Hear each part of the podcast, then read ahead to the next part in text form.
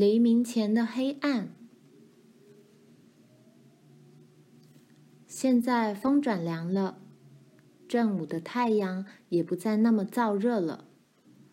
早晨略带点寒意，阳光还没把蝗虫晒得暖和过来之前，它们跳起来都显得有气无力的。一天早晨，大地覆盖了一层厚霜。地上的每根树枝和碎木片上都披了一层白绒毛。罗兰光着脚踩在上面，觉得发烫。罗兰看见几百万只蝗虫静静坐着，一动也不动。几天之后，蝗虫全不见了。冬天近了，爸却没有回来。冷风刺骨。它不再是嗖嗖的吹，而是发出一种像尖叫的哀嚎。灰色的天空落下一阵冷冷的灰雨，后来雨变成了雪。爸还是没有回来。罗兰一定要穿上鞋子才能出门了。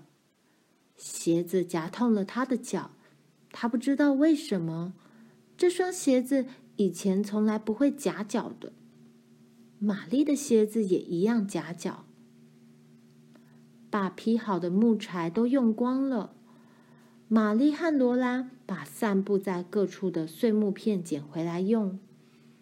当他们费力的从冷冰冰的地面挖出最后一些木片时，鼻子和手指都冻僵了。他们裹着披肩。在柳树下四处寻找，捡拾一些勉强可以生活的小枯枝。后来有一天下午，纳逊太太带着她的小女儿安娜来探望他们。纳逊太太是个丰满美丽的女人，她有一头像玛丽一样金黄色的头发，还有一双碧蓝的眼睛。他喜欢笑，一笑就会露出两排雪白的牙齿。罗兰很喜欢纳逊太太，但是他见到安娜却不太高兴。安娜比玲玲大一点点，可是她听不懂罗兰或玛丽所说的话，他们也不懂她在说什么。她讲的是挪威话。夏天的时候，每当纳逊太太和安娜来拜访时，玛丽和罗兰便跑到小溪边去玩，因为跟安娜玩一点意思也没有。但是现在天气变冷了，他们只好留在温暖的屋里跟安娜玩，这是妈的命令。孩子们，妈说，去把你们的娃娃拿出来，好好陪安娜玩。罗兰抱了那一盒妈用包装纸剪成的纸娃娃出来，他们就坐在炉灶边的地板上玩了起来。安娜一看见纸娃娃就笑了，然后她把手伸进盒子里，抓出一个纸娃娃，一把将它撕成两半。罗兰和玛丽吓坏了，玲玲瞪大了眼睛看着她。妈和纳逊太太在聊天，根本没看见安娜一边笑一边挥动着撕成两半的纸娃娃。罗兰把盒盖盖上，但是没多久，安娜就玩腻了那个撕破的纸娃娃，她要另外一个。罗兰不知道该怎么办才好，玛丽也不晓得怎么办。如果安娜得不到她要的东西，就会大哭。她年纪小，而且是客人，他们绝不能把她弄哭。但是纸娃娃一旦到了她的手上，就会被她全撕破的。于是玛丽悄悄地说：“拿小亲亲给她玩，他弄不坏小青青的。”罗兰匆匆爬上梯子。玛丽则忙着安抚安娜，可爱的小青青躺在屋檐下的盒子里，它那红毛线做成的嘴巴和斜扣做成的眼睛泛着笑。罗兰小心翼翼地把它抱起来，抚平它黑线做的波浪形头发和她的裙子。小青青没有脚，双手简单的缝在她那扁平的手臂末端。它只是个布娃娃。但是罗兰非常珍惜它。从很久以前，在威斯康星大森林里的那个耶诞节早晨开始，小青青就是罗兰的宝贝了。罗兰把它抱下梯子，安娜叫着要它。罗兰小心地把小青青放进安娜的臂弯里，安娜一把把她紧紧抱住。还好紧抱她还不至于弄坏她。罗兰紧张地看着安娜在把小青青的斜扣眼睛、扯坏她的毛线头发，甚至拿着它往地板上摔。不过安娜倒没办法真的弄坏小青青。罗兰想，只要等安娜走了，再把小青青的裙子和头发整理一下，就没事了。终于，长长的拜访结束了。纳逊太太站起来，带着安娜准备回家。但紧接着，一件可怕的事发生了。安娜不肯放开小青青。也许安娜以为小青青是她的，也许她告诉她妈说，罗兰已经把小青青送给她了。总之，纳逊太太微笑着。而罗兰试着要把小青青抱回来时，安娜却大喊大叫了起来：“我要我的娃娃！”罗兰说。但是安娜紧抱住小青青，两脚乱踢，大哭：“真丢脸！”罗兰妈说：“安娜小，又是客人，你这么大了还玩洋娃娃，让安娜拿去吧。”罗兰不得不听妈的话。她站在窗前，看着安娜蹦蹦跳跳走下圆丘，一只手拿着小青青在空中挥舞着。真丢脸，罗兰！妈又说：“像你这么大一个女孩子了，还为一个布娃娃气成那个样子。马上停下来，不许再生气。你根本不要那个娃娃，你很少玩它的。”不要这么自私。罗兰静静地爬上梯子，坐在窗边的木箱上。她没有哭出来，但是她哭在心里，因为小青青被人家拿走了。爸不在家，小青青的盒子又是空的。风从屋檐旁边呼呼吹过，每样东西都好空虚，好冷漠。对不起，罗兰。那天晚上，妈对他说：“如果我知道你这么在乎，就不会把你的娃娃送给别人了。但是我们不应该只想到自己。你看看安娜多高兴。”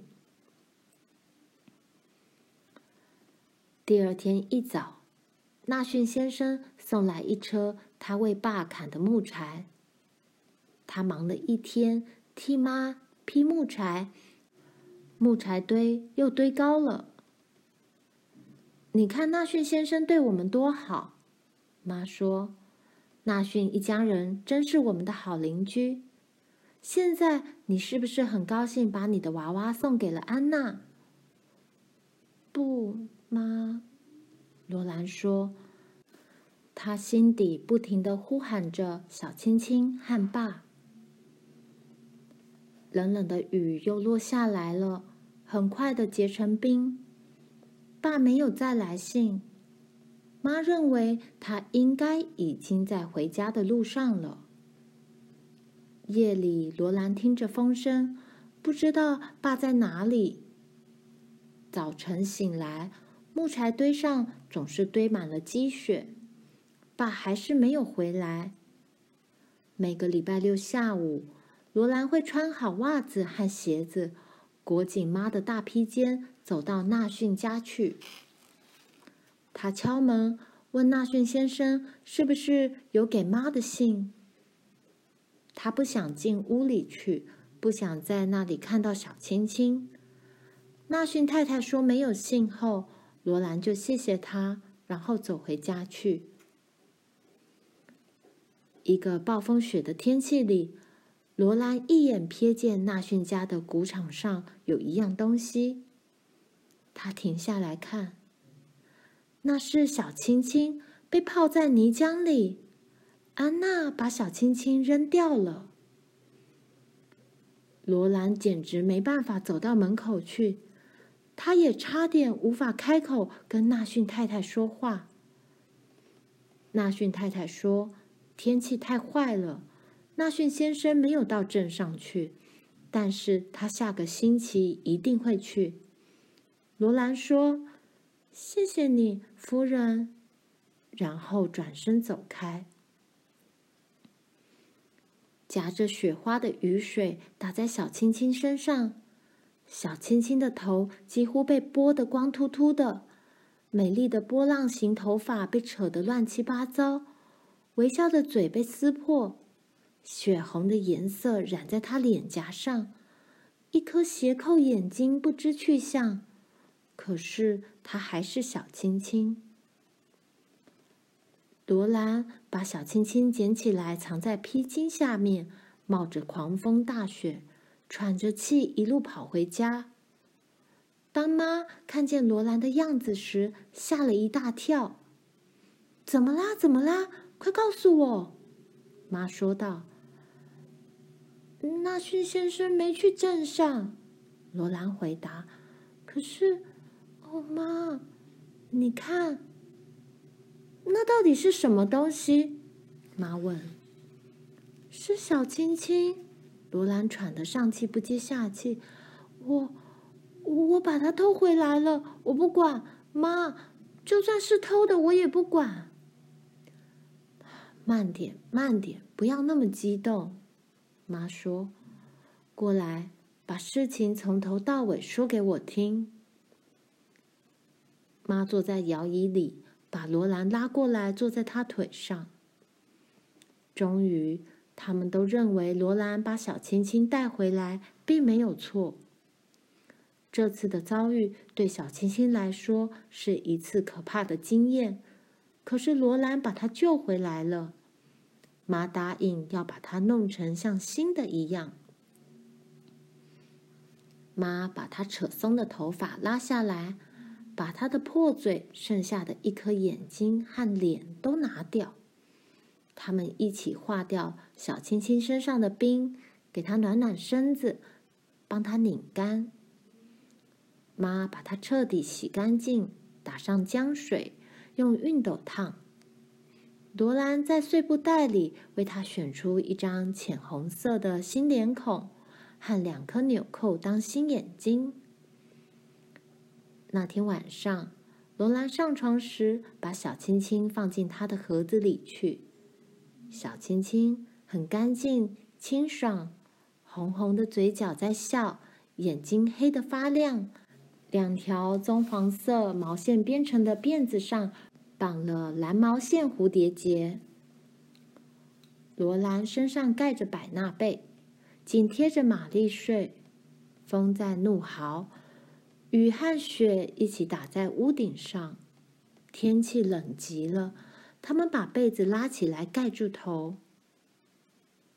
突然，一阵可怕的碰撞声惊醒了他们。他们躲在黑暗的被子里，怕得要命。过了一会儿，他们听见楼下传来一个人低沉的说话声：“哎呀，怎么搞的？我怎么把那堆木柴掉到地上去了？”“你是故意的，查尔斯，你故意要把孩子们吵醒。”妈的声音带着笑意。罗兰尖叫着从床上跳下来。尖叫着冲下楼梯，跳进爸怀里。玛丽也一样。接下来的那一阵说说笑笑、叫叫闹闹，蹦蹦跳跳，真是吵得不可开交。爸的蓝眼睛又恢复了闪亮亮的神采，头发竖了起来。他穿着全新的皮靴，从明尼苏达东部走了三百公里路，然后冒着黑夜的暴风雪从镇里走回来。现在他就在家里了。羞羞脸，孩子们，你们还穿着睡衣呢。妈说：“快去把衣服换好，早餐快准备好啦。”他们从来没有这么快就把衣服穿好过。一穿好衣服，他们就冲下楼梯来，一把抱住爸。洗完手和脸之后，他们又跑去抱抱爸。梳完头发，又跑去抱住他。阿奇高兴得直打转，摇尾巴。玲玲一边用汤匙敲桌面，一边唱：“爸回来了，爸回来了。”最后，他们都在桌边坐定。爸说：“到了后来，他忙得没有空写信。他说，他们要我们从天还没有亮就在打谷机上打麦，一直做到天黑以后。当我可以动身回家时，我就没有花时间去动笔写信，一路直接走回来了，连礼物都来不及买。不过，我现在有足够的钱可以买礼物了。”查尔斯，你回到家就是给我们的最好礼物。妈告诉他说：“吃过早饭后，爸想去看看牲口，大家都跟他一起去，连阿吉也紧跟在他脚边。山姆、大卫和斑斑看起来很不错，爸很开心。他说，就算让他亲自来照料这一切。”也不能照料得比现在更好。妈告诉他，玛丽和罗兰帮了他很大的忙。啊，爸说，回到家里真是太好了。接着他问：“你的脚怎么啦，罗拉？”罗兰已经忘掉了他的脚痛，当他记得时，他就不会一跛一跛的走了。他说。我的鞋子夹脚，爸。进了屋里，爸坐下来，把玲玲抱到他膝盖上坐着，然后他伸手去摸摸罗兰的鞋子。哎呀，我的脚趾头顶的好紧哦！罗兰惊呼道。当然啦，爸说，从去年冬天到现在，你的脚变大了不少。你呢，玛丽？玛丽说：“她的脚趾也顶得好紧。”脱掉鞋子，玛丽。爸说：“罗兰，你穿上她的鞋子。”玛丽的鞋子不会夹罗兰的脚，她的鞋子还好好的，没有裂痕，也没有洞。等我给他们好好上点油之后，他们就会像新的一样。爸说。玛丽要买一双新鞋，罗兰可以穿玛丽的鞋子，而罗兰原来的鞋子就等玲玲大一点再穿，她很快就会长大的。现在还缺些什么东西？卡洛琳，想想看，我们需要什么？等一下，我们去买回来。等我给车子套上马之后，我们立刻到镇上去。